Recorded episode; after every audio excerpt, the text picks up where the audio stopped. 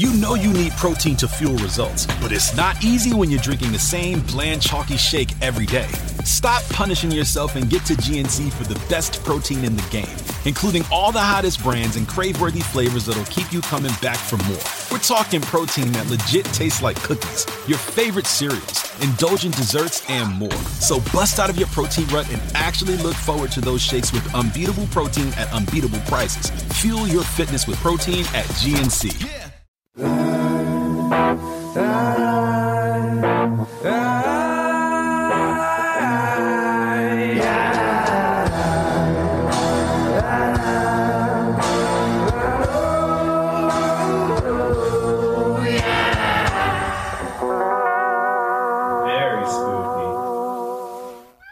Leia, hello. Leia is going to start our episode for us. This is Two Girls, One Ghost. Two girls, one ghost. And we are your ghostesses. That's Corinne. Hello. And I'm Sabrina. We are recording separately because if anyone doesn't know, we actually have set ourselves up perfectly for uh, virtual recordings because we do it every, Every week. week. Sabrina's in LA, I'm in Boston. And so previously, I think you and I were like, oh, we always have a leg down on other podcasters because they they get to like play off each other's energy in Mhm. person. But now who's looking to us? I will say it's such a Silver crazy- lining. It's such a crazy time in the world. And I know there's a lot of anxiety Oh yeah. in the world. And I just, Brent and I felt like it's very important that everyone knows that we're here and we're going to continue podcasting. We hope you know it's okay to feel anxious. It's okay to feel really unsettled right now. I'm currently unemployed and don't know if I have a job to come back to when and if Prodigal Son's picked up. So I get it. There's a lot of like uncertainty and it's okay to feel that way. And one thing that Corinne and I always talk about is like how beautiful of a community we've built. Mm-hmm. And it's just amazing to see everyone being there for each other right now. And I, I think it's as scary and terrifying as the world is today. I think it's shown a light on how beautiful and wonderful this group of people is. Oh yeah. The world is coming back together. Everybody's helping each other out, supporting each other, bringing Mhm. people up, which is really lovely. And it's also nice because it's like I feel like in times like this, it's so easy to be anxious. Like I'm not even sleeping. I haven't slept for a Yeah. full week just due to the influx of information and anxieties about loved ones and people that aren't directly in my isolation pod to Mhm. think about. So it's a lot, but it's also, I think we're lucky that we also live in an age of social media at this point where we can distract ourselves with ghost stories and Yeah. Netflix and virtual hangouts with friends to drink wine or play board games Mhm. over things that also give us that sort of release and distraction, which has been lovely. Yeah, we did a virtual happy hour on Friday. We did. We'll did. probably do more. We will. We will. I'm now realizing how much alone time I typically spend in a full week Mhm. because this is my, I'm at my one week mark now of complete and total social isolation of Mhm. never having touched a person or been six feet from them in a week. And it hasn't felt different than my normal life. yeah. I'm going to try to get out there more when this is all over. Yeah. And I will also say, like, I think because I'm unemployed right now, and that's only because we're on hiatus. Well, I'm hoping it's only because we're on hiatus. Fingers crossed I get hired back. Also, my episode comes out tomorrow. So it came out last week if you're listening to this. Episode 17 of Prodigal Son, if you want to watch. I wrote it. Woo! Everybody watch. But I feel like I've been really unmotivated just because, like, I think because I was working so much and now, like, given this freedom to, like, be at home, I don't have a job to be doing. I've been of sleeping a lot and reading a lot. And then there's like some p- times where I'm like, God, I need to do more. And then, and then I'm like, no, this is okay. And I should accept the fact that I need to relax and I need Yeah. this alone time and downtime to regain, I don't know, energy. Yeah, utilize this time how you need, so long as you're Yeah. just staying in place and supporting others, et cetera, et cetera. And that's what we're here to do with Ghost Yeah. Stories. We're trying to distract all of us with some beautiful tales of the paranormal. Yes. Speaking of, before the quarantines happened, you were in Charleston. Oh, yeah. I'm not going to tell you anything about it because I'm going to do an episode on it because it was so much. You're going to do a whole episode. You don't get to tell me anything. Nope. That is so unfair. We can move that episode up. Like uh, I have it Wait, scheduled for it. April, but we can move it up. Let's make it episode 126. Okay. Okay. I can't wait that I'm not saying anything. Marissa and I walked away from Charleston like, holy shit. oh my gosh. Okay. So All right. Well, I guess we won't hear Corinne's ghost stories, but we'll hear yours, our listeners, because this is an encounters episode. an encounters episode. Shall I start? Yes, you should. Okay. This is called Glitch in the Matrix, and it is from our listener, Sarah. Hello, I have a strange story for you guys. When I was in college a few years back, I had this friend, Katie, who I was pretty close with.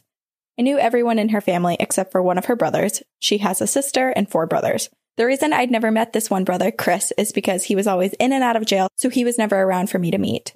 One day, I went over to her childhood home where her parents still lived, and we were just hanging out. I was in the kitchen washing a dish, and from the kitchen, you can see the staircase. I saw her mom walk up the stairs, and then only a few steps behind her, two people that I had never seen before followed her up a man and a woman. I assumed that this was the friend's older brother that I'd never met. Perhaps he was not in jail and he was staying in the house. So a few minutes later, I brought this up saying, Hey, Katie, is Chris here right now? She responded, No, I believe he's in jail. And then I asked, Is there anyone else here besides your mom and us? And she also responded, No. I explained to her what I saw and she asked what they looked like. I was able to describe them both in great detail, saying how tall the man was, what he was wearing, and how he was with the short blonde girl. She responded by saying, That sounds exactly like him. But we searched the house and no one else was there. It was not like she had a big house or anything. And like I said before, these people were only a few steps behind her mom. It's not like they were sneaking around. Her sister came home and I explained it to her, and she freaked out because I guess they had recently learned that he was dating a blonde girl. I stayed the night, and the next day we slept in and then got ready to go out for brunch. As we were walking out, who pulls into the driveway? Her brother, Chris. He had just gotten out of jail that Oh my morning. gosh. He was not there the day before. When I saw him and met him for the first time, it was the same person I'd seen go up the stairs behind her mom. I cannot explain what this means or why I saw it. It was very odd and unexpected. I've experienced spiritual things before, and this was by far the strangest. It didn't scare me at all, and I still wonder to this day what the heck it was. It was also strange that looking back, I was able to recall details of what they looked like when I'd never even seen their faces to begin with, only their backs. Wow. I never met the blonde girl. I'm not very good friends with Katie anymore, so I'm not sure how her brother Chris is doing or if he's still dating that blonde girl, but I hope they're well. Anyway, that's the story. Best, Sarah. Okay, I have gone through so many thoughts in the last two minutes of you reading this story because my first thought when you said that she saw someone that looked like Chris walk up the stairs, I was like, okay, well, maybe there's like a relative in the family on her mom's side, on Katie's mom's side, who looks very similar to Chris, who follows the mom and is like, you know, like a guardian or something. Mm. then the fact that he came to j- out of jail that next day and is dating a blonde girl, it's like, is that a future memory? Like a, yeah, like a glitch where she saw something that's going to happen in the future, but like timelines glitched for a second. It's, yeah, it's so weird because it's not even like he came home the next day with the blonde girl and she just had some sort of wrinkle in time. Right. Like, the blonde girl is missing from this puzzle piece, and yet somehow she was able to see both of them. I know. It's so weird. It's so strange. Yeah. It seems like it's a insight to something that's going to happen in the future. Like when Chris introduces this girlfriend to his mom and they're going to all go upstairs to do something or she's to like, I don't know. The other thing I feel like, and it kind of goes both ways because we've heard glitch in the Matrix stories where Mhm. some people are the only person experiencing everything and everyone around them is like glitching and part of this like rewind sort of experience. However, this one was just almost like a ghost sighting. And I'm Mhm. curious as to how her friend didn't see anything or the mother didn't sense anyone walking up the stairs. Like only she saw it. So I'm like, is this a glitch? Was this a vision? Like what what is it? It could be a vision, like the uh, the fact that he that Chris did come home the next day. Maybe she just saw it. I don't know. Oh, I don't know either. Or Chris's energy was like transporting. Maybe like Chris in prison learned that he was getting out the next day or knew that he was getting out the next day and was thinking about introducing his girlfriend to his mother. And that thought and that Oh. energy was transported to the house. How And, interesting. and she saw it. I don't know that it's Sabrina, I think you're onto something. that his like the amount of energy and just like his full heart and willpower of or like will for his family to meet his girlfriend and to be back with his family after getting out of jail. Maybe it was so intense that it literally affected the astral plane. whoa. I want that energy. right? Very powerful. what I don't want though is a demon. Oh. And this is from, they did not say their name, so I'm going to say what they're signed off. They signed off a loser from Anaheim. and cool. I'm a loser from Vermont. I'm a loser from many places, currently California, Los Angeles. This subject line is my ancestors saved me from a demon question mark question mark question mark. Mm. Hello, fellow cat lover and Bigfoot enthusiast. That one is straightly for Corinne. So, quick backstory I have a relative who states that she is a medium and can sense people's auras and guardian angels. And she told me years ago that I had a strong aura with an equally strong ancestral angel guardians by my side. She kept saying that my angels were ranked among the strongest, almost equivalent to the Catholic archangel Michael. That's so cool. I, being the young atheist girl in a Latinx Catholic household, simply nodded but I did like the perception of it being my ancestors, as family is something deeply valued and cherished in my culture. Hence the Day of the Dead holiday, where we celebrate our ancestors and past relatives. This woman further went on to explain that they will protect anyone who is around me and that I love, but kept looking at me in amazement, saying she had never felt such a strong energy radiate from a person. She kept saying, Your angels really love and protect you. So, four years later, I end up going to this haunted museum in Vegas with my boyfriend I'm sure if you look it up, you'll come across the one I'm talking about. I think she's talking about Zak. Yeah, must be. Mm-hmm. Unless there are multiple in Vegas, which maybe there are. Probably it's Vegas. After some quick backstory of the place and a few jump scares, the host asks me to pull on some little machine that simply gives you a number. I went up to the machine and pulled on the crank, but nothing came up. I tried again, and still nothing. Now, growing up in sports, I had a chosen number that is significant to me as it has always been my jersey number and is a small token of assurance to my very anxious mind that helps me calm down and tell myself that I will be fine or have a good day. The third time I pulled the crank, I got the number three, and this is my number. So I immediately turned to my boyfriend, who is aware of my lucky number, as well as my relative's angel story, and see his eyes bulge out a bit. I simply laugh and smile at the host as I explain, I got number three, my lucky number. She looks equally surprised, but I took this as the act for the job she has in spooking the guests. As we go into all the different rooms, nothing significant happens until we enter a room where a possessed doll with a spirit box, which is supposed to be a tool that the doll's demon uses to speak to you, that my boyfriend says something happened. I was the last of the group to enter the room. As I entered, my boyfriend said the spirit box got eerily quiet. I stood in the room, obviously unbothered and totally nonchalant, when the host asked the doll to say something, to which you hear on the box, Get out, and would keep repeating this, as well as, Fuck, get out, fuck, get out. My boyfriend swears it only happened when I entered the room and stopped when I left. He then asked if my angels were the reason the doll was saying that, as if it felt threatened. Again, I brushed it off, but seeing that he was a bit freaked out, I told him, Don't worry, I love you, and my ancestors know that, so they have your back too. He said at this moment, he felt a warm feeling come over him that almost made him feel lighter and safer. We kept going as the museum was filled with eerie and haunted objects, but I was taking in everything with amusement as a horror fanatic. While my boyfriend stated he would never forgive me if a ghost followed him home. LOL. Anyway, the tour ended and my boyfriend mentioned that he did believe my ancestors were watching over me and he's glad to have them on his side too. Yes, we're still together six years and counting. To conclude, I do not believe I will see anyone on the other side, but I cannot negate the lives of my indigenous ancestors and the historical fact that the horrors that they faced during the Spanish colonization and those more recent past lives that suffered through impoverished conditions and hunger for the future of their children to thrive and succeed, including myself. May we all be thankful for those who have come before us. I have many other stories from my family such as that same relative medium, as well as other mediums believing my grandmother's house is filled with so much good energy that good spirits come and go, which they believe has created a spirit portal and is the reason why so many relatives had had paranormal experiences in the house.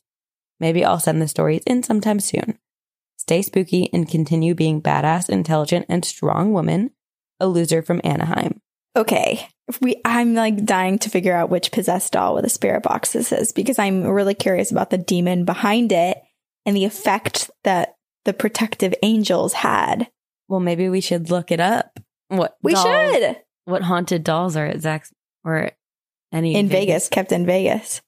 haunted museums? And then getting number three, it was like a, a nice little sign like, hey, don't worry, before you go in, you'll be protected. Like y- your lucky number, it's your Mhm. lucky day. Nothing will happen to you.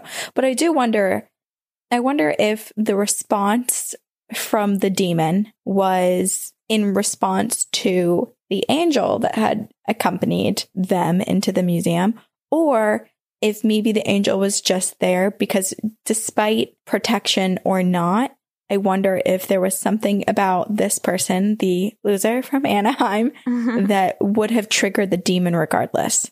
It's interesting because they were explaining that it took so many times for them to get a number from the box.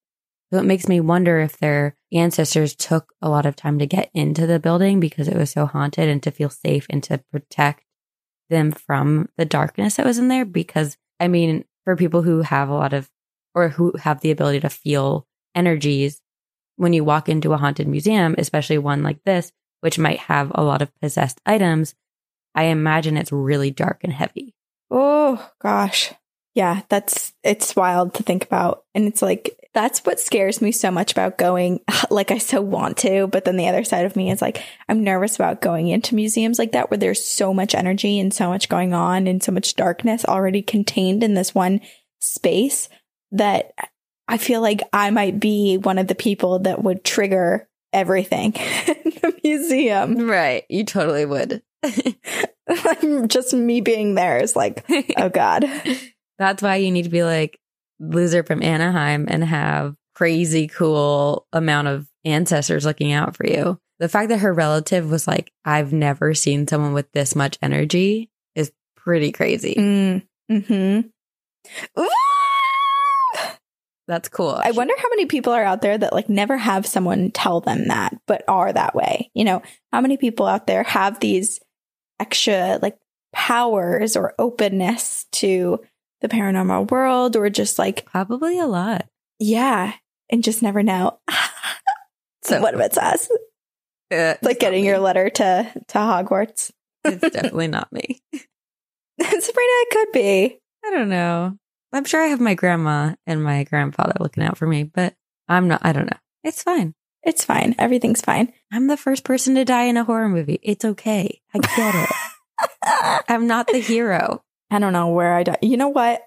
This is maybe not the nicest thing to say, but given our current state in coronavirus and the orders to socially distance and shelter in place, I have observed who I would and would not trust when it comes to an, a real zombie apocalypse. And let me tell you, a lot of people that I thought would be on my team are getting cut. I am leaving them behind because they are not listening. Who's on your team? Uh, Me, me, myself, See, and I. honestly, I think being solo is probably better. It's yeah, there's been enough mistakes made from everyone that I'm just like, I don't know, you're operating at 80% and I'm really only considering 93 and up. So I don't think you make it. I think this is like also very applicable to your dating life, like your your standards.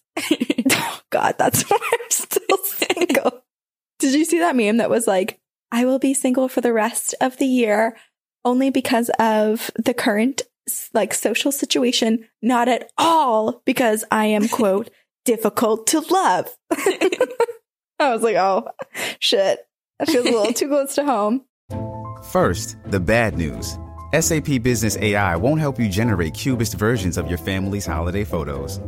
But it will help you understand which supplier is best to help you roll out your plant based packaging in Southeast Asia, or identify the training your junior project manager needs to rise up the ranks, and automate repetitive tasks while you focus on big innovations.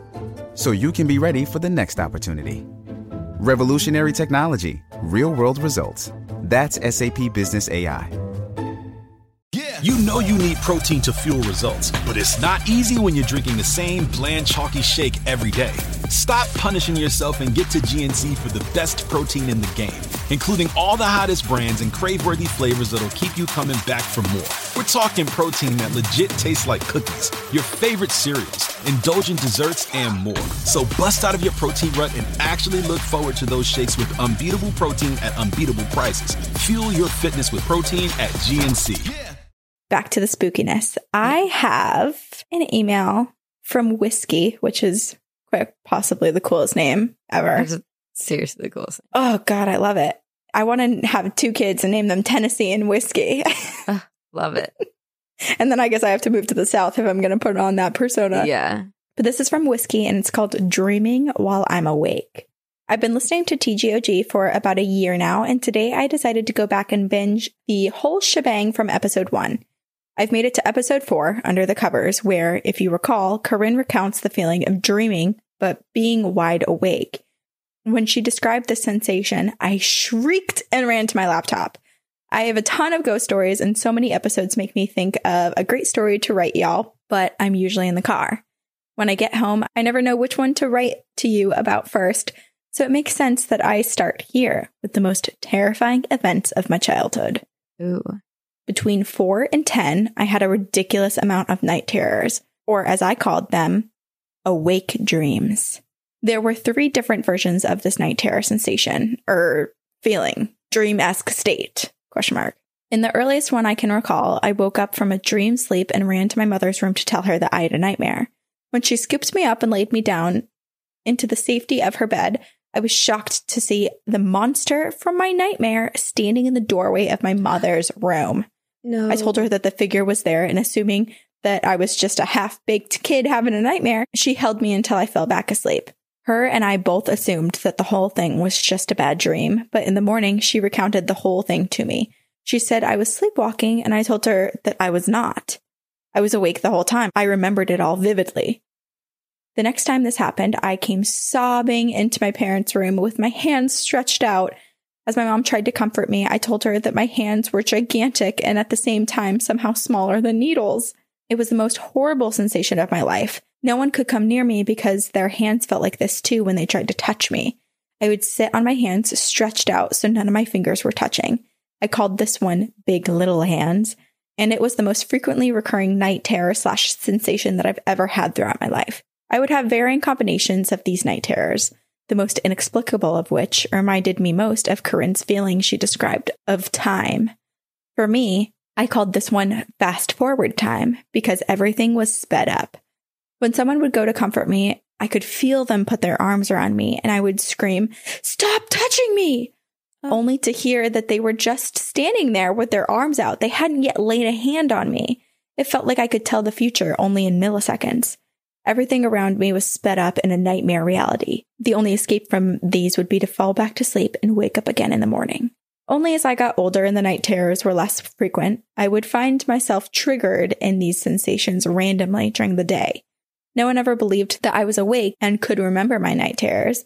They just brushed them off as shit kids do, I guess, until they watched me descend into them in the middle of the day while watching a movie or doing my homework. I once scared the crap out of my older brother while I was home alone watching the original Poltergeist in the middle of the afternoon. Suddenly, everything was moving too fast and the movie seemed to expand into the room. My hands felt thin as needles and I knew exactly what was happening to me. I told my brother I was feeling big little hands and he had no clue how to console me. Plus, when I was a kid, I looked just like Carol Anne. Ah, sorry, bro.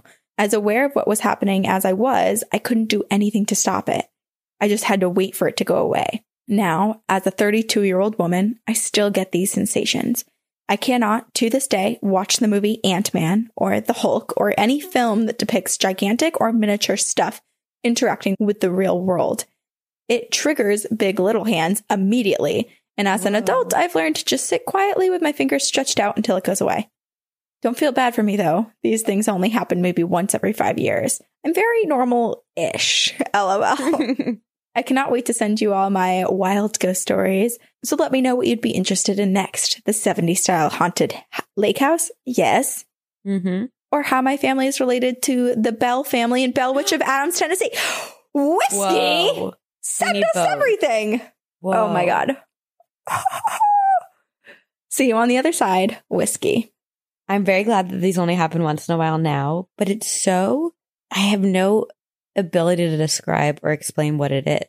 I know. Well, I don't know either, and I'm I've experienced the the time where she Yeah. was talking about like time going too fast and things just happening, and I think I've described it before as almost like a circus. Like it's like Yeah. slow and then really fast, and it's like everything is around you, and it's so dizzying, and it like expands and contracts, and you're just like, what the fuck is happening? And and to the other person, they're just you're just standing there in the middle of the kitchen, and they're staring at you like, what's wrong with you? But like all of that is happening in your own side, and I'm just like, is that a weird paranormal thing? Like, what is that? An opening to something? Is there some sort of chemical? imbalance that just like suddenly whooshes over your brain for a few seconds but like why is it always the same And it's also like all the moments are almost so minuscule, but it's obstructing your reality just enough where it's so off putting and yeah altering and scary and right like small little, or what's it, big little hands? big little hands It's such a small detail that's changing, but it's changing her whole reality. I know, and so much of it is based in sensation rather than actual like visuals. However, mm-hmm. it, it's interesting to think back to one of her earlier night terrors where her mom thought she was asleep, but she was very much awake and saw the creature Right. from her like sleep state in her wake state. So yeah, is there like a specific creature that controls all these feelings? I don't know. It kind of reminds me a bit of like sleep paralysis and the old hag and just some extreme variation of it. Mm-hmm. Yeah. Oh, this feels kind of like, you know, how I have OCD and had to go to therapy for it. Mhm. And there are certain things that like trigger my OCD with my hand because my OCD has to do with like my hands and my ankles. This Mhm. feels slightly triggering to, to like a fear that's been instilled in me from these moments happening. So now I'm like, oh God, oh God, like I don't think it's going to happen. But part of me is like, God, now it's going to happen. Now that I'm thinking about it, it's going to happen. No, no, you know what? I will. I will make you think about something else, and then maybe that will put your mind at ease. Okay. I am going to. I'm going to stick with the dream world a little bit, and this is from T, and the subject line is "Dream Guy predicts future?" Question mark. Hey TGOG, I recently discovered your podcast and fell in love with it. Keep up the good work. And this is also like in 2018, so not recent. I'm not sure how to classify this story. While I consider this some sort of paranormal activity, I'm not really sure where to go from here. Ever since I was around 10 or so, I've been seeing this guy in my dreams. Same face, same black hair, same eyes that alternate between bright blue, brown, or even solid black, and same olive skin. His smile is so distinct as well. At first, he was older than me, maybe late 20s, but since I was in my late teens, He's been roughly my age. I don't have a name for him, but for story's sake, let's call him Jackson. He isn't always in my dreams, or if he is, it doesn't mean he always talks to me. Like sometimes I'll just catch a glimpse of him looking at me or walking away. And when he does talk to me, he usually talks about the things that will happen. Or more often, he just shows me what's going to happen. And a lot of times, it does. I wouldn't exactly call him a bad thing, though the first thing I remember him predicting was me having a four wheeler accident when I was in middle school. But it's not just limited to things that happened to me either. He's predicted my estranged mother's marriage on my dad's birthday and my neighbor dying of a heart attack. And once while I was driving down the interstate passing a local airport, I felt Jackson say that a body of a girl who had been missing over a year would be found in the woods running along the runway. Oh, Two weeks later, the body was found in that exact spot. Though my sightings of him have become more frequent as of late, the last dream I had was of just the two of us sitting at a table having a drink and him telling me that I needed to get help for my depression. I've been depressed since I was 14 or so and attempted to hang myself at 15, though nobody in my family knows. Jackson told me that I couldn't hide forever and that it would ruin my relationships. I woke up after that. And that same night, I dreamed I was going through my papers on my kitchen counter when I found divorce papers filed by my husband.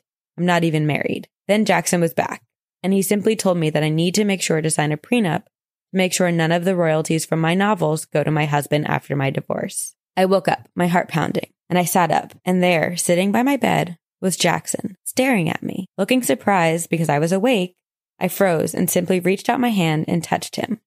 He was cold. And honestly, there was another feeling I can't totally describe it, but it felt like I was beyond at peace. He smiled softly, and I don't remember anything after that. So, beyond his little predictions, he's predicted some things that are off in the future. Me having a New York Times bestseller, a friend proposing to me, getting married, getting divorced, among other things. I just don't know what to think of it, if it's a guardian angel or something more. He's predicted so many things that have come true, there's no way that this is coincidence. Two years ago, I found out that my mom had a stillborn thanks to a car wreck two years before I was born. Sometimes I wonder if it's him, but he doesn't look like either of my parents. I'm curious what everyone thinks of this because honestly, I'm lost. I'm a Christian, raised Baptist in Assembly of God all my life. I think there's a lot of things we don't understand that God doesn't have to explain. It's up to us to figure it out. And then she did like a little edit. She said, I saved this as a draft, but one of the biggest ones has come true. One of my closest friends is in the military and is being sent overseas later this year. He asked me to marry him, and I said yes. I don't know why, but it feels like this is what Jackson thinks I should do. I don't know how to explain it. Stay spooky, T. Gosh, I don't even know what to think either. I mean, it's kind of amazing. And Jackson seems like not necessarily a traditional guardian, but almost her spirit guide. Yeah. Yeah, because he's like setting everything up so that she is benefiting, you know, like protect yourself in terms of your royalties because, Yeah. uh, you know, a divorce unfortunately is to come. Like all of these things that's just like maybe you wouldn't think about it in the moment, but just like preparing her her to be have a leg up or like be on the positive side of a situation. Right. So it's all it seems like all good things for the most part. I mean, some of it's a bit darker, like the miscarriages or like the body Mhm. of that woman found. But I'm trying to make sense of so when he appears, he has the same face, same hair, same olive skin, but his eyes alternate between different Yeah. colors. And when she said solid black, it freaked me out a little bit. Like I, I'm freaking myself out. But- Okay, there's something about, I mean, people say that the eyes are the, Windows into the soul. yeah, thank you. That if they're not truly a human, then it makes sense that the eyes are the thing that are changing because whatever this entity is, it's just appearing in the shape and form of a human to to help, I guess, like assimilate her and put her in like an okay place. Because if you dreamed of a Mm. of maybe a ghost or some other entity in its true form, maybe you would feel terrified. But to make her feel comfortable, he's appearing or it is appearing in the way that we understand humans. Mm-hmm. I know because part of me was tempted to be like, oh, well, maybe he, you know, like so many demonic presences will start out as something that's nice and like gaining your trust. And maybe his eyes are blue and brown and like normal human colors.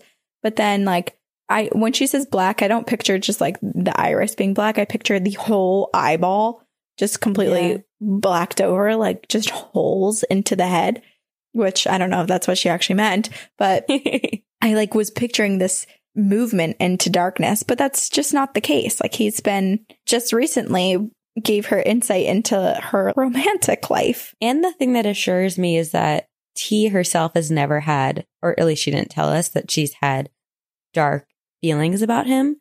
Like it just seems like they are just sitting across from each other talking. Right. And maybe it's someone from a past life, or I think we've had conversations before about spirit guides for mediums specifically who like they have people or and spirits on the other side who are kind of giving them the messages and helping them see and hear the things that they do. So It almost feels like this is a form of that because Yeah. Yet, while a lot of these premonitions that he's telling her and things that are to come or have happened that Jackson is telling T, there's also the the woman's body who's going to be found and things that aren't relative to her. It makes me wonder on the side of like spiritual guides if everyone who was a spirit guide is all gathered together so annoyed by him like oh he's such a teacher's pet. He's such an overachiever. Why is he doing all this? Who's making us look bad. Oh gosh, I'm sure. Or do you think that T is also maybe one of those people who has this overwhelming openness in her energy? And so maybe she's absorbed, like maybe everyone gets these messages, but she's absorbing it. right. She's actually hearing it and taking it in. Tia, can't wait to read your New York Times bestseller when it comes out. I know, holler at us. Let us know. I want someone to tell me that I'm going to be on the New York Times bestseller. Sabrina, one day you will. Well, because there's like also the psychology of one of the reasons I'm timid to go to get like my fortune read is that like I'm nervous that someone's going to say something that will then like alter my my decisions to make that happen, you know? But if someone if I went and they were like you're going to make a New York Times bestseller, I'm okay altering my decisions to make that happen Yeah. as long as it's good. I know you better just, oh, now would be a great time to learn tarot card reading. Oh, I have a lot of downtime. Maybe I'll do that. Yeah, you should. We both have plenty of tarot cards now. Mhm. All right. This is called The Girl and the Thing Keeping Her There. Oh my gosh. Do, do, do. it's from Fox. I chose listeners with really cool names. Wait, yeah, Fox? Wow. Fox. Hi, my name is Fox. So I just started listening to the podcast. I'm on episode 18 now. And just out of curiosity, oh, sorry, I didn't read the, the intro to this. Wait, you have to read the. Just out of curiosity, is Corinne single? If so, why, hello there, Corinne. Kidding. Of course, you two are extremely adorable and sweet, and I enjoy listening. So here's my little story. So, first off, not really allowed to talk about it. That's kind of one of the rules I guess I agreed to, but oh well, I wanted to share. So if I go missing, know that I passed this story on to you two. Wow, Jeez. Fox, thank you for for sacrificing yourself for us. I know, but what is that? Are you then what does it say if we take it and we share it? Like we are now. He shared it with us and then we're sharing it with everyone else. Is this like the ring? You have seven days? Oh no. Oh God. So much pressure. Okay, well, here we go. Let's just see what happens. To us. This is a story about a little girl and the thing that may have her bound here. So I live in a four bedroom house, have for the past 31 years now. Well, the fourth room is an add on, and that being said, it's fairly far from the other rooms, being separated by the kitchen, living room, and hallway. So one night, I was, I believe, 15 or maybe 16. I was in the back room on my computer recording music, playing the guitar. I was home alone at the time, and my friend was living with me as well, but he was out on a date during all of this. So I record my song and was ready to hear it and make edits and whatever else it needed. I press play, and instead of hearing me and my guitar coming from the recording, what came out was an eerie, wailing scream. I was frightened. I was terrified, Oh but at the same time. I thought maybe it was an audio glitch. So I hit the stop button and nothing happens. I hit the close program button and nothing happens. Oh At this point, I'm thinking the computer froze while in the background, this terrifying ear piercing sound is coming out of the speakers. I begin to panic at this point and the sound was getting painful. I jump up and I pull the power plug to the computer and speaker from the wall. The sound doesn't stop. Oh. At this point, I am frozen in fear, sitting on my computer chair, feet curled up, not wanting to move. Being too afraid of opening the door with a spirit or demon sitting in the dark, waiting for me to run into its arms, Yeah. Nope. the sound eventually stops. Too afraid to move, I sit there for four more hours until my friend returns home at 4 a.m. He asked what was wrong, and I told him everything, and he just laughed and said, So you waited for me this whole time? I was angry of all the times for him to come home so late. This had to be the night. now, nothing happened for a while after that incident. Years later, I'm in college and I'm doing a report on folklore. I decided to do this one on a game and the folklore within that game, how it bleeds out into the real world lore. So, this game is about ghosts. It's called Fatal Frame. Isn't that the. Is Fatal Frame the one where I did that episode on like the girl that crawls out of the well in Japan and she was held as captor and all this stuff Oh. and she screams and then everyone was like that was from a video game. Maybe it is a It might be. Game. Yeah, it might be. It probably is the same. Well, I did a ton of research on Fatal Frame, and while doing it, I was recording once again with a new computer and a new mic, but in the same room. The sound comes back. This time I was able to shut everything down calmly and I unplugged everything. I got up and I proceeded to walk out of the room. I shut off the lights. I shut the door. The door I have isn't a normal swing type. It's a sliding door like for closets. Well, as I'm sliding the door closed, my eyes wander from the door down and onto the other side of the door as it was closing. I saw a little girl with black hair, a blue dress, not sad, not angry, but just staring right at me. Oh my The door shuts and I quickly head to my bedroom. I believe that this little girl is bound here against her will and she lives in the closet of that room. Ooh, ooh, chills. The thing that I believe put her here is the thing that screams at me when I try to record back there. The thing that doesn't want me to research or even talk about the paranormal things in this house. Thus, our unspoken agreement. I stay quiet, I don't dig, and then I'm left alone. This little girl doesn't seem in pain or anything, but clearly isn't at peace, or she wouldn't be here. I believe the thing keeps her here mostly because I read somewhere, usually with kids, that they have to stay because something or someone won't let them leave. There were other things that happened, but I'll leave those for another time. This thing isn't friendly and doesn't want anyone to know of its existence or anything that pertains to spirits and demons. Most terrifying times I've had in this house. Thanks, ladies, for keeping up the work. Love hearing you guys. P.S. Doesn't help that I have an accurate sized Chucky doll inside the same closet. Actually, three of them to be precise. One of them has spoken without its batteries in once. Shivers. Oh my God. I have blocked the closet for now. With love, Fox. I'm curious because part of me wonders if that girl is trapped there or if the dark entity is appearing as a girl. That's exactly what I was thinking. I immediately was like, I don't trust that that's truly a little girl.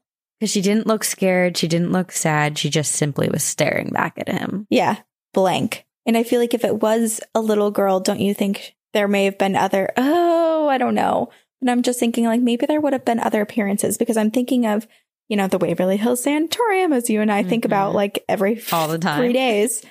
Just takes over our lives ever since we did that episode. But it just makes me think of like the creeper and how all of the spirits are either stuck there or remain there. But when the creeper comes, they all freak out, they panic, they hide. The creeper is uh, at some point and at many points terrorizing them. And so it makes me curious to think like, okay, well, if there was something here that was holding this young girl hostage in this house, I feel like there have been plenty of instances where we've heard of paranormal activity where something similar is happening, but you still separately at times see the spirit, interact with the spirit, hear from the spirit Yeah. before the like captors present. and that screaming mm.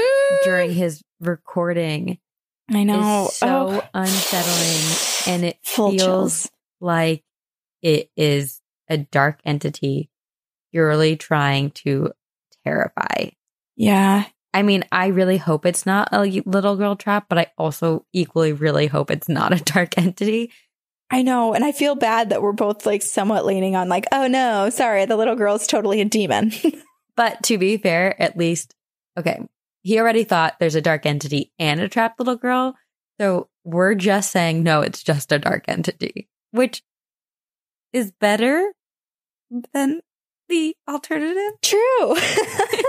but also, my God, do you need to have those three life size Chucky dolls? Because now I'm thinking about all of like the dolls with demonic possessions and all of the entities that like take up residency in these artifacts. Uh-huh. And out of all the dolls available for a demonic entity that's trapped in that room to take hold of, you have provided it three Chucky dolls. yeah. I mean, could you maybe replace them with like a lot Eeyore. of sage and crystals? Oh, yeah. Yeah, you're thinking about like long term. I'm just like short term, give it something nicer. Corinne's like offering alternatives. It's like when your hermit crab is changing shells, you have to put different shells to let it choose. Don't give it Oh. more options, Corinne. I don't know. Wherever, I just, I don't know what I was thinking. It's Oh, like Build a Bear, but just for your demon. No, thank you. Okay. Wow. I picked some dark ones. Well, this is um called The Demonic Presence That Chased Me to the Bathroom from Cat. This is gonna. I already know I'm not gonna sleep tonight just from the title of this. Hello, ghostly girls. I just recently started listening to your podcast and I am obsessed. I found it when I was trying to find something to listen to that is spooky like lore since I'm caught up on that podcast. I love your podcast because you ladies are funny, honest, and don't shy away from the creepiest of details. I have two stories for you. When I was 16, I was at church camp, and in the middle of the night, I don't know what time, but everyone was dead asleep. I woke up and really needed to go to the bathroom. When I was about to get up, I felt a horrible, horrible presence. I was terrified. I couldn't move. I felt if I moved, what was in the cabin was going to attack me. So I stayed there for about five minutes and the need to pee won out. So I decided to quietly run to the bathroom. As I ran to the bathroom, I swore I heard feet following me. I quickly ran in, locked the door, and then checked the two doors in the bathroom that led outside, all the showers and all the stalls. I went to the bathroom and stayed in the bathroom for almost 30 minutes, praying off and on and telling the evil presence to leave. Finally, I left the bathroom, still feeling a little creeped out, and I hid under the covers and fell asleep. Six years later, I became best friends with the girl I knew at camp and I told her the story. She told me why the hell didn't you tell me someone could have possessed you? Which made me think, was it trying to get me? Spooky. Now, for a sweeter story. When I was four, my uncle was murdered. I wasn't told he was dead until almost a year later, which you should keep that part in mind. I was always told that him and I were close and he loved me very much. About a week after he died, my mother told me she came up to my room and heard me talking to someone. She thought I was playing with my dolls. But when she came in, she saw me talking to something that was on the end of my bed. She asked me who I was talking to, and I said, Uncle Howie. My mother tried to stay calm and asked me where he was. I pointed to a spot at the end of the bed where my mom saw a dip. She asked me what he was wearing, and I told her that he was wearing his red jacket. She told me this went on for months, and that when she asked me what he was telling me, I would just say that he was checking on me and seeing how I was doing. All of a sudden, the visit stopped and my mom said I didn't talk about it again. When she told me this story, I tried really hard to remember this happening, but couldn't. She said she believes it was my uncle and that he was just checking in on me. The story always gives me comfort because I miss him dearly, and I get told all the time that I act like him. It's good to know he wanted to make sure I was okay before he moved on. I will let you gals know when I go to New Orleans in October if I have any spooky encounters. You ladies are awesome. Keep up the spooky work. Stay curious Cat. Wow. Okay. Just think about how already creepy it is to get up in the middle of the night go to the bathroom, but then to turn around and walk back and hear footsteps following you. Mm-hmm. Hell no.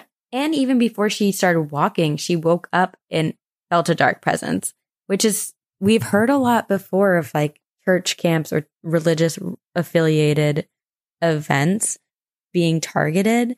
And it's almost like this thing or entity was waiting for someone to wake up to target. So it wasn't like specifically her, but if anyone had woken up in the middle of the night, which makes me wonder if anyone else did and if she had shared the story back then, if other people would have come out and said, Oh my God, I felt something too. Yeah. It just, isn't it crazy that I feel like it's almost a universal feeling in humans because we have fight or flight that even if everyone out there is like, Oh, I've never had a paranormal experience, I think everyone can agree that they've had moments where in the middle of the night or at some point something happens where their like fight or flight kicks in and yeah. maybe it doesn't make sense and maybe you're like oh my gosh is there an intruder in my house is there mm-hmm. someone following me outside and very much it could you know not to be like it could be one of those but like it also can be applied to paranormal activity so if you're someone who doesn't think you've ever had an experience I'm curious to see if you can think back and recall certain moments, like in the middle of the night where you got got up to go pee and suddenly it just felt a little off in your space. Right, because not everyone experiences the paranormal in the same way, and it can be as small as like an energy shift. Yeah, so wild. And also, I love the story, the experience with her uh, uncle. I know it's very sweet, and she didn't even know he was dead until a year later.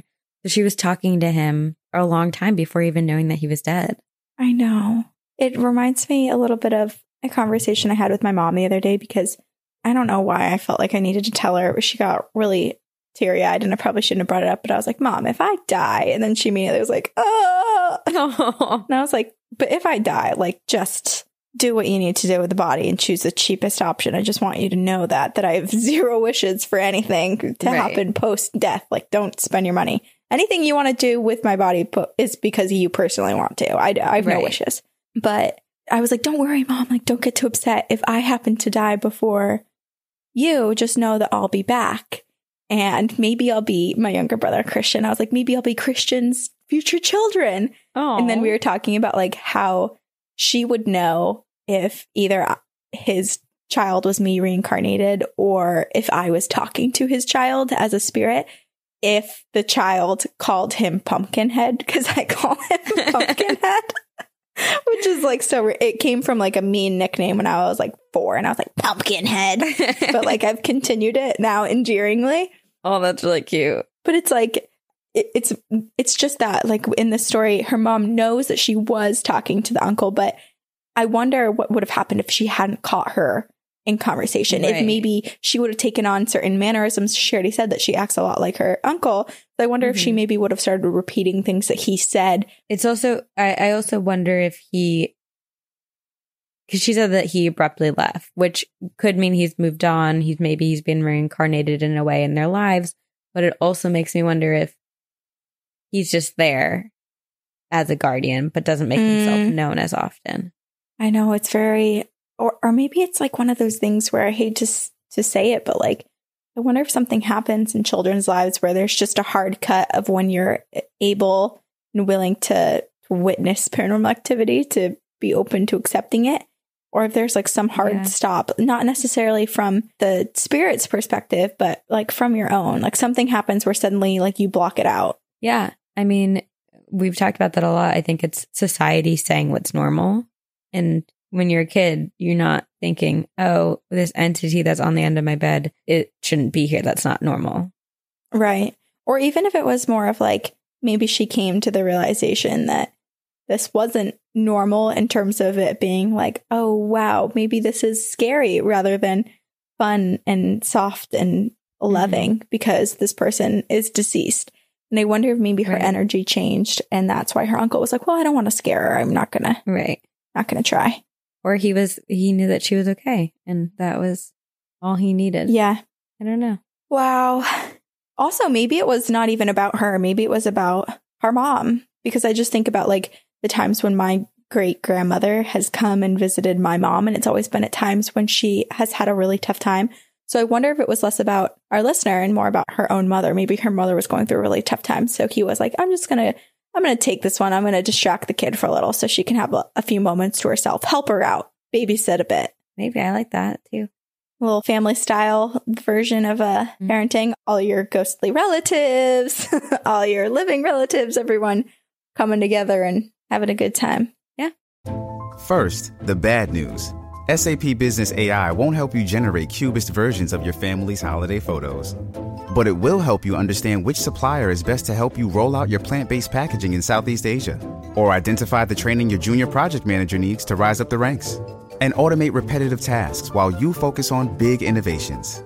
So you can be ready for the next opportunity. Revolutionary technology, real world results. That's SAP Business AI. With LinkedIn Jobs, we tap into a network of more than a billion professionals to help you find quality professionals quickly and easily for any role you need. Marketing wizards? Found them. Software engineers? Found. That project manager I could never seem to hire? And found. LinkedIn Jobs quickly matches your roles with candidates with the right skills and experience. In fact, 86% of small businesses get a qualified candidate within 24 hours. Post your first job for free and get started at linkedin.com slash spoken. That's linkedin.com slash spoken. Terms and conditions apply. Okie dokie. This is from Lily. It is called Hodgepodge of Stories. So we'll get a few from Lily. Great. Hey, Corinne and Sabrina. I heard about your podcast from Ologies, and in the words of our great dad Ward, boy howdy, am I glad I hit listen to that first episode of yours. I wanted to wait until I caught up to email you guys, even if just to tell you how much I appreciate your podcast and all of the work you put into it. You two have a beautiful friendship and partnership with your show, and I am heartened but not surprised by the immense following you guys have. Wow. You deserve all the success and more, and you've earned it. Lily, This is Wow. so kind, Lily. that's really nice and also super well written. What do you do Yeah. for a living? Can I Oh, I might cry. hire you to send my texts so that I sound like a better person? oh, so sweet. Anyway, I am not a non believer in the paranormal, but I've also never had any real experiences of my own. I think because the paranormal world or someone on the other side watching out for me knows I would absolutely lose my shit if I ever actually saw a ghost slash was haunted slash experienced anything on my own. However, I can't help but want to share the experiences of others that I have compiled. So here goes. I'm sorry, this will be long, but I hope it's worth it. First of all, I just listened to the episode after Lorraine Warren died, where you guys talked about her, and it reminded me of a story my best friend told me. A few years back, she did field work at a nursing home that Lorraine was at, and told me that a nurse was checking in on her when Lorraine straight up stopped whatever she was doing and said, Oh, there's blood everywhere. Oh my Not sure what she was seeing, but in a nursing home, I guess you never know. The second story is from my brother, who oh. I've told a billion times to email and listen to you guys. But I mean, younger brothers. Am I right? okay, well, Lily's younger brother, I'm going to treat you like my younger brother, and I'm going to sternly tell you you need to email us. well, it seems like Lily's about to tell us. so I'm telling his stories instead. if you guys ever do an Haunted Towns episode again, you should check out Dudleytown in Cornwall, Connecticut. I'm pretty sure I put that on. No, you're thinking I'm doing it for the next episode. That's why I chose this. Oh, that's what it was. Oh. That's why I chose it. So I can be like, remember last episode where oh, that's so funny. I was like, why is it so familiar? Lily talked about Dudleytown? See, I, you know, I get you and I confused sometimes. I'm like, you better not be doing it for the next episode because Whoopsie. whoopsie. You should check out Dudleytown. Yes, Lily. We did. Tune in next week. Stay tuned. I don't know much about it and have never been there, but my brother drove there on a driving hour in driver's ed where he got chased out by a person with no face. oh, My brother has also had experiences at the winery in, the town that he worked at, which is haunted by someone who works on the farm that sat on the grounds of the winery way back when. This man, an ancestor of the people who own the winery today, fell into the grain silo and, depending on who you ask, died on site. My brother was upstairs in the general area of the actual accident, cleaning out his cup of tea when a saucer he'd been about to clean sprung up from the counter and flew down into the sink. He also experienced all the windows in the tasting room unlock themselves at the same time. Ooh, Ooh, a haunted tea tasting area. I love that. Third of all, my boyfriend recently told me that his dad woke up 3 nights in a row at 3:33 a.m. So he played those numbers and he won $100. Oh, Usually that is not like if I woke up, that would not be my response. I wouldn't be like, "Woo, lucky numbers." I'd be like, oh, "Something's coming for me." terrifying. Finally, I'm not quite sure what to label this last thing. It's not really paranormal, but it is interesting and creepy. It is a story of three deaths in my family over three decades on my mom's side. In 1995, my grandfather, her father, passed away. In 2005, my uncle, my mom's sister's husband, passed away. And in 2015, you guessed it, another one of my mom's sister's husbands passed away. They were all the patriarchs of the family. And of course, they were all very difficult deaths. The kicker, my grandfather was 69 when he passed away, my uncle 49, my other uncle 59. My mom is the one who alerted me to this pattern in past, and in 2025, three of my male cousins on that side and my brother will be at some point 29. You can bet I'll be holding my breath until they all reach 30 that year. Oh my gosh. That was a lot. Also, my mom reminded me today that I've heard Ed and Lorraine speak. They came to my school and shared their stories and did a Q&A. I wish I could remember more about it. All I do remember is how serious they were and how creeped out I was. Also, they brought Annabelle. No. Woo! That was a lot. And if you guys have stuck it out this long, I want to commend you. LOL. Once again, thank you guys for your awesome podcast. I listen at work where I am a gardener on a private horticultural estate.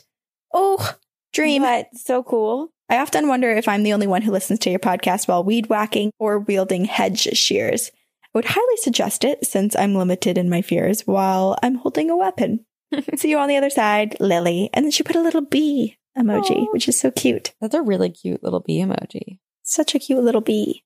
But man, plethora of experiences surrounding her family. Yes. And I have to say, Lily, I commend you so much for sending us your friends and family stories. And I implore all of our listeners to do the same because you don't have to just share your stories. Get the stories from people around you and send them to us because they're great. Lily, as Yeah. an example. And if you're feeling real frustrated because you've told someone to email a thousand times and they're just not listening, well, guess what? We're not saying their name on the podcast. We're saying yours. so you get the credit take the for their stories now.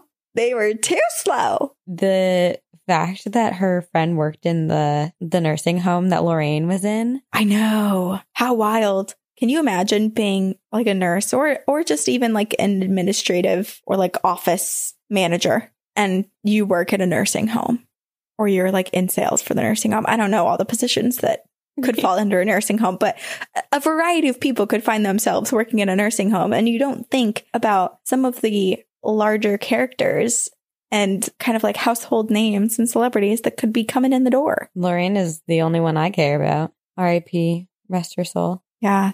Wow. I would have, I would just be in her, she would probably be so annoyed with me because I'd be like, Good morning, Miss Lorraine. Did you see any spirits last night? Tell me more ghost stories. Oh my gosh, I would want to know everything. Also, can we fast forward to next week because I need to know about Dudleytown?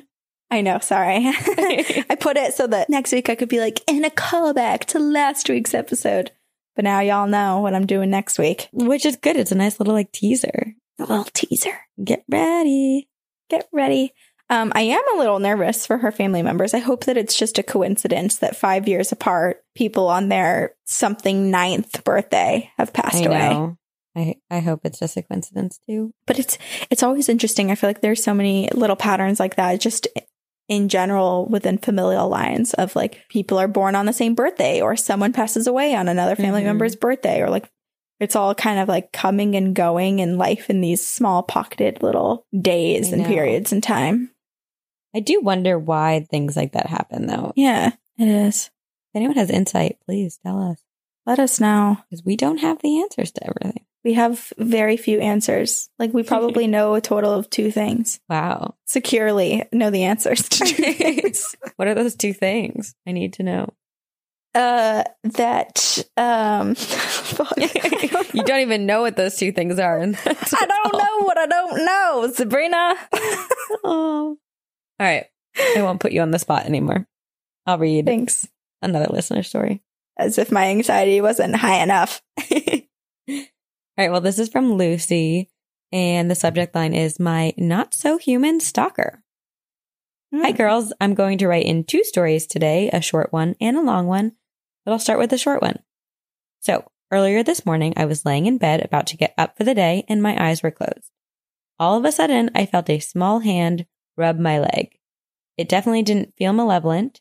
I got dressed and noticed right where my leg was rubbed, there was a child sized handprint. As if that didn't freak me out enough, I went downstairs and was checking my email when all of a sudden, a child walks directly across my glass door that leads to my backyard. Ooh. I got up and no one was there. Ooh, creepy. and now to my scary, not so alive and not so human stalker. I believe that before I begin the story, it is important to know this detail about me. I have been very chronically ill for the past year and a half. I lost my ability to walk, I'm in pain all of the time, and my brain barely works. I believe that me being in this state was the perfect condition for malevolent entities to enter my life. Starting around five or six months ago, when my illness got really, really bad, I started seeing this shadow person. He was abnormally tall and pitch black.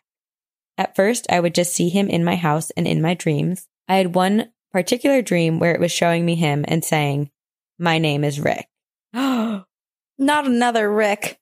Not Rick. I now realize that this is the same name as the demon in your Dominus listener story, which of course freaked me out. Rick would have his favorite places to stand. My living room is where I have my home hospital set up. There were three hallways leading off from different directions from this hospital setup, and Rick loved to just walk by the ends of the hallways, just close enough where I would see him. And then I found out he likes to watch me while I sleep, which was absolutely terrifying. When my doctor finally cleared me to go back outside of the house sometimes, he would follow me everywhere the grocery store, other people's houses, the art studio that I painted in for a bit, etc. When I got really sick again and had to literally burn the parasites that come with the disease out of me, like in Stranger Things 2, lol, I would have to sit in the hottest water ever to sweat the parasites out. And I noticed that while I was doing this, he liked to walk in and out of the room. My mom decided that it would be best for me to have a mini vacation to help relieve some of my stress. And we went to a rented beach condo and were on the third floor. It took my family forever to get me down to the beach. They set me up with my feet in the water. And then after like five minutes, my mom came down and said that she forgot I can't be in the sun with my medication. So back up we go. They got me all set up on the couch and they went back down. I took a shower and still in my towel, I went to get my clothes. And when I turned around to go get dressed, Rick was standing there right behind me, closer than he'd ever been. I now think this is because my house is staged constantly, but this beach house had not. I got into the bathroom as soon as I could. Keep in mind, I can't walk fast and eventually made it in and locked the door. He followed me and stood right on the other side of the door. In my sister's voice, he says, I'm sorry which of course freaked me out.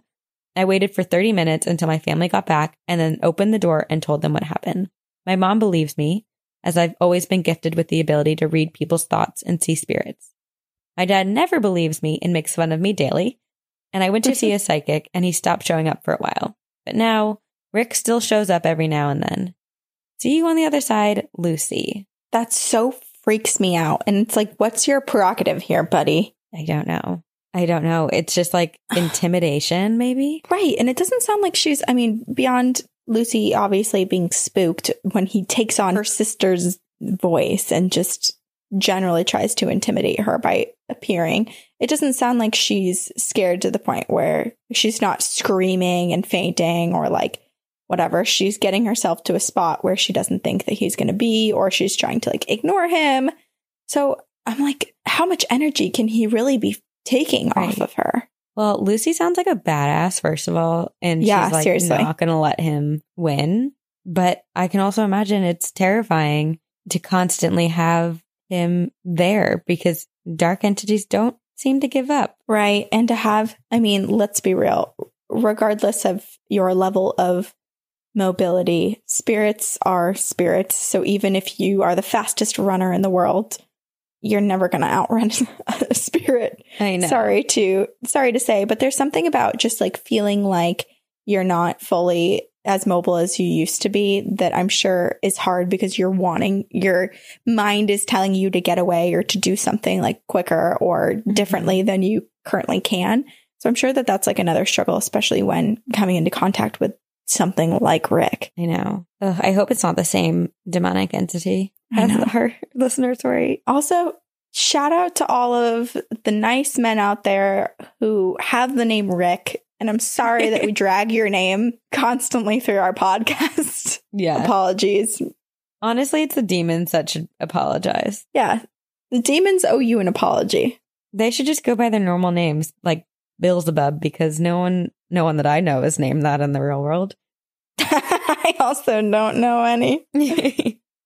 Lucifer. Yeah. Yeah. Oh, so creepy. But I, I, yeah, I don't know what he wants. Me neither. But I'm curious. It sounds like saging and cleansing of the space weakens him. And the fact that she, Lucy, went to see a, a psychic. Yeah, that helped. Then he stopped for a while. It feels like anytime you kind of open up the paranormal world or astral world or just like your own energy to positivity or to people that might have mm-hmm. more like, I don't know, lovely auras or contact with beneficial spirit guides, sounds like it weakens him a bit. Yeah. And it's good that her mom believes her and that Lucy's able to talk to her mom about it as well. Yes. I think that helps. Because then you're not Lucy, alone. we're sending you good vibes. All the good vibes. Okay. Do-do-do. I wanted to save this one for fall because it's called Corn Maze Scare. And I was like, mm-hmm. ooh, perfect. But I just couldn't wait any longer. I've had it sitting in my folder to read for like four weeks. And I was just like, I can't wait. I can't I wait. Can't. Well, now I can't wait. Tell me. okay. This is from our listener, Bethany. It's called Corn Maze Scare. Hi, Sabrina and Corinne. I recently just stumbled upon your podcast and I am hooked. I have a scary story I would like to share with you. This will probably be a little bit lengthy, but I hope you enjoy. Here we begin.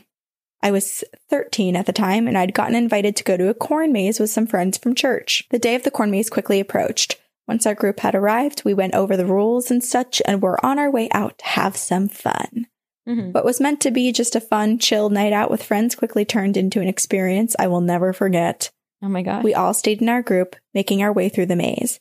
Everyone got the brilliant idea to actually go through the corn maze, and I didn't think that was a good idea, but I stuck with them so I didn't get myself lost. We all got out, and then somehow one of the girls lost her flashlight, so she asked to borrow mine. no. Being the stupid 13 year old I was, I let her have it. Well, a few minutes passed, and that girl and this other girl, I will reference them as Katie and Steph, they started arguing about something, and Katie got mad and left with the other few girls left in our group. So it ended up just being me and Steph alone by ourselves. oh no. It was pitch dark outside, almost to the point where you couldn't see your hand in front of your face. And Steph only brought her phone for a flashlight. And mind you, back then she had one of those Razr phones, which they didn't provide much light at all. No. And I gave mine away. So we were screwed. and all we really had to rely on was the moonlight. Well, me and Steph started on our way trying to find the exit. I was a few feet behind Steph, and all of a sudden I got this really bad feeling in the pit of my stomach. Oh no. I felt uneasiness settle in, and I stopped in my steps and slowly turned around. And when I did, there was this tall black figure right there staring at me. It didn't look human at all. I froze and we made eye contact. Then the figure started breathing No. heavily. All it did was stare and breathe heavily. Oh my god. Then, this is so freaking creepy. Then, out of nowhere, it started slowly approaching me, still staring down at me. I instantly took off running for my life, trying to catch up with Steph. As I was running, I yelled to Steph and said, Steph, run, run! There's something back there and it's chasing me!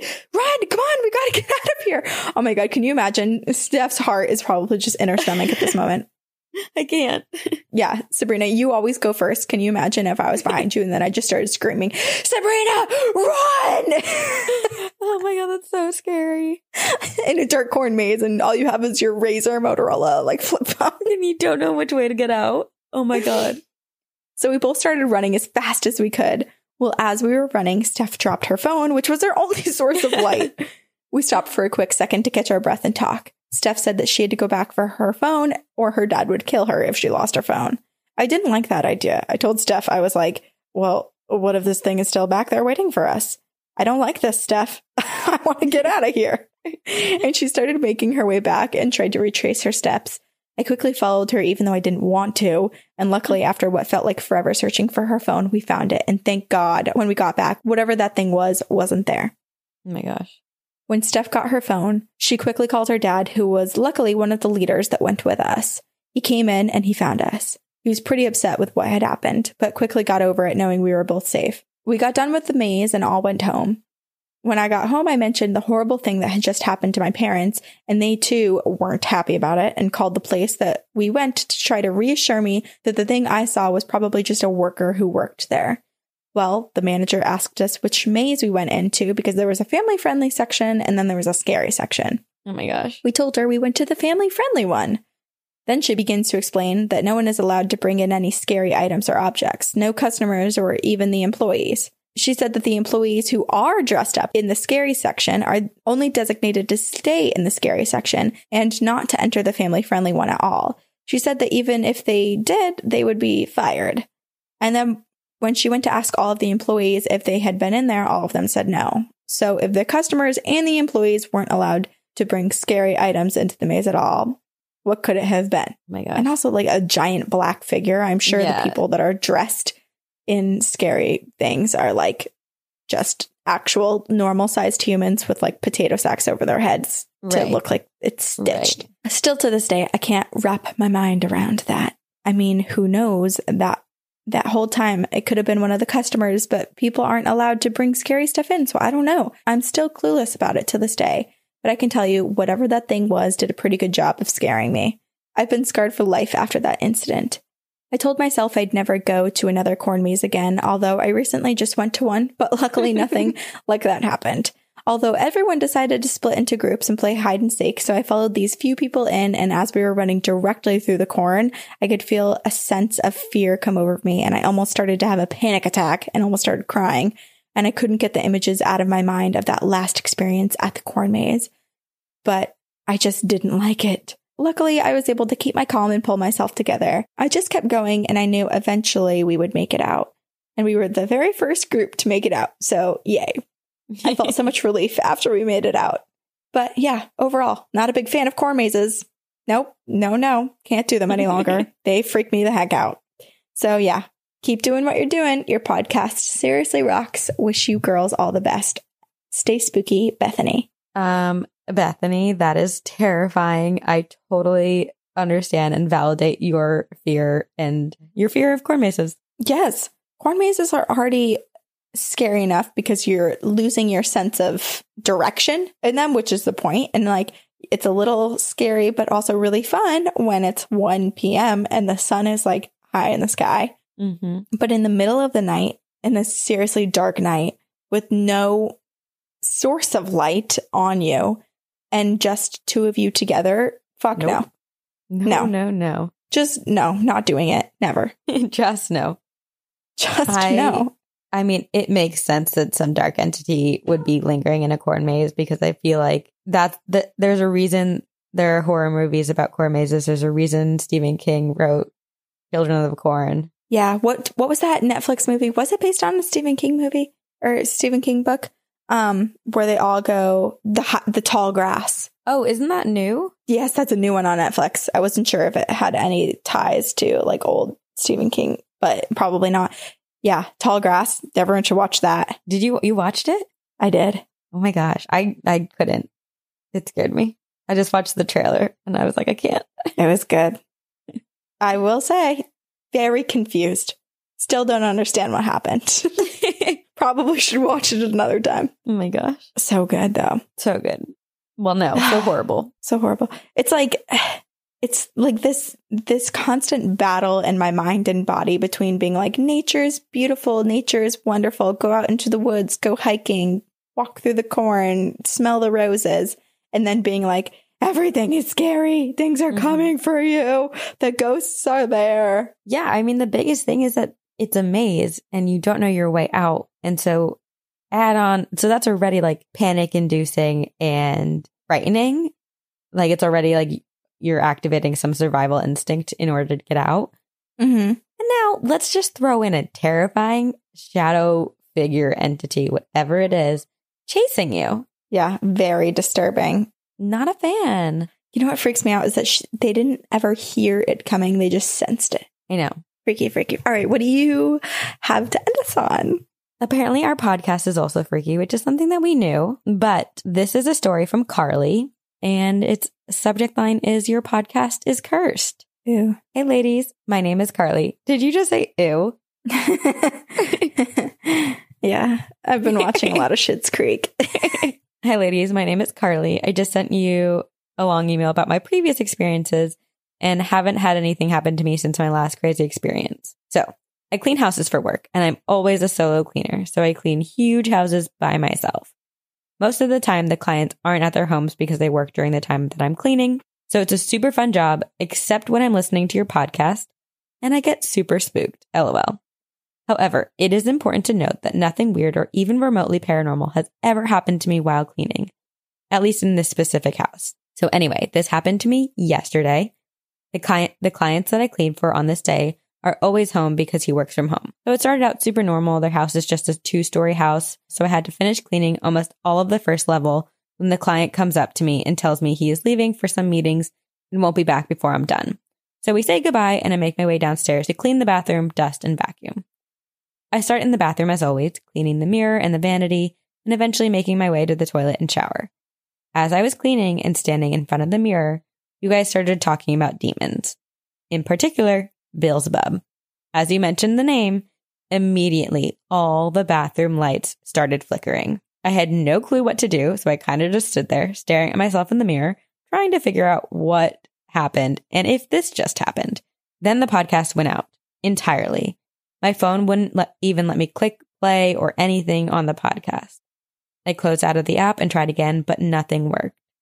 Fully freaked out, I tried turning on Harry Potter and it worked instantly, and the lights stopped flickering. I went about my cleaning and noted that the lights did not flicker once after they finished. Those lights have never once flickered on me before, and I have never had issues playing the podcast in that house or the basement. It fully freaked me out. Anyway, thank you for the amazing, albeit cursed, AF podcast. You guys really make us all feel like your best friends, and it means so much to me. Love you both, and I will see you on the other side, Carly. Carly, we are so sorry. We are so sorry. But there's a part of me that almost wonders okay, we've heard a lot of stories from listeners who listen to our podcast and have like terrifying experiences. But this one in particular, it's like, okay, it's scary because all the lights start flickering, but then the podcast turns off, which makes me think that some entity, good entity, is like, let's pause this because we don't want to trigger anything else. Yeah, maybe, maybe because like that house perhaps was a portal or susceptible because they, you know, you're not supposed to say like Beelzebub's name or say demon's name so many times in a row and, and whatnot. And I wonder if maybe the house itself was like haunting of the Hill House sort of thing. But yeah, no, I'm curious if it if it would have triggered something opening up in the house. Yeah, right. Which I feel like it probably started to do, which is why the lights were flickering after one of us on the podcast said Beelzebub, which is interesting because we also just said it was name. probably you. It was probably me. I've also just said really, it three times in this episode, which is dangerous. Dangerous. High risk. This podcast is. I wonder if we got life insurance and they're like, "Oh, you're high risk because you talk about ghosts and the paranormal and demons all the time." I should ask my dad. He sells life insurance. Bill? Oh wait, I shouldn't yell his name. He'll he'll hear me and be like, "Yeah," and he'll come running, running in. I'll be like, "Shh, I'm recording." yeah, like something was act like something was triggered by that, and then something else paused it. Because mm. if it was something bad flickering the lights, then why would it pause the thing that's giving it like the excitement and the energy? Unless it's like, let me take over. Oh, it all just freaks me out.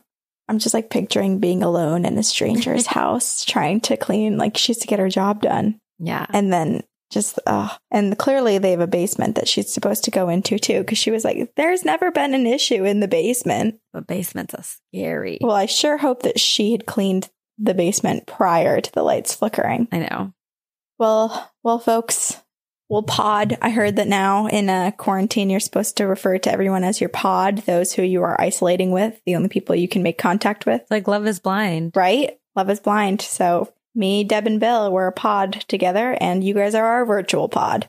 you are. You really are. We're all in this together. It's a crazy time. It's wild. And we're here for you. Ghost stories are here for you. And if you have time, you should email us your ghost stories and um, we'll try to read them on the podcast. Yeah. So send them to two girls, one ghost podcast at gmail.com. And you can follow us on Instagram. We have Twitter. We have a Facebook group. Facebook group is where it's really popping. So get on in on that action. Uh, or if you are just looking for other spooky tales, the best thing to do is just talk about spookiness with your friends and family. You might get some cool stories. You might introduce them to our podcast. You might get some other podcast recommendations yourself. So keep on, keep it on.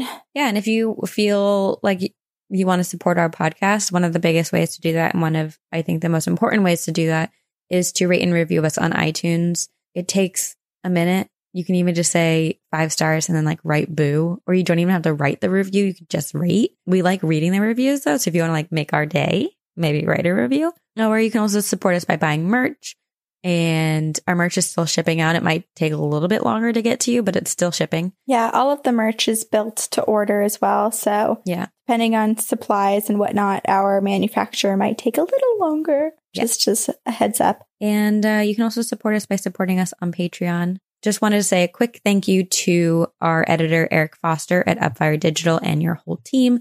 Thank you for all the work you do to help us put out a well edited, high quality episode of our podcast. And thank you to all of you again. Thank you. Thank you. Your support is not going unnoticed. We are feeling very lucky to be in the position that we are uh, yeah. and get to record, continue to record this podcast each week and put out episodes and hear from all of you and see everything that everyone's been doing. And we're very grateful for that. So we will hear from you soon and you will hear from us. And we will see you on the other side. Very spooky. With LinkedIn Jobs, we tap into a network of more than a billion professionals to help you find quality professionals quickly and easily for any role you need. Marketing wizards? Found them. Software engineers? Found. That project manager I could never seem to hire? And found. LinkedIn Jobs quickly matches your roles with candidates with the right skills and experience. In fact, 86% of small businesses get a qualified candidate within 24 hours. Post your first job for free and get started at linkedin.com slash spoken. That's linkedin.com slash spoken. Terms and conditions apply.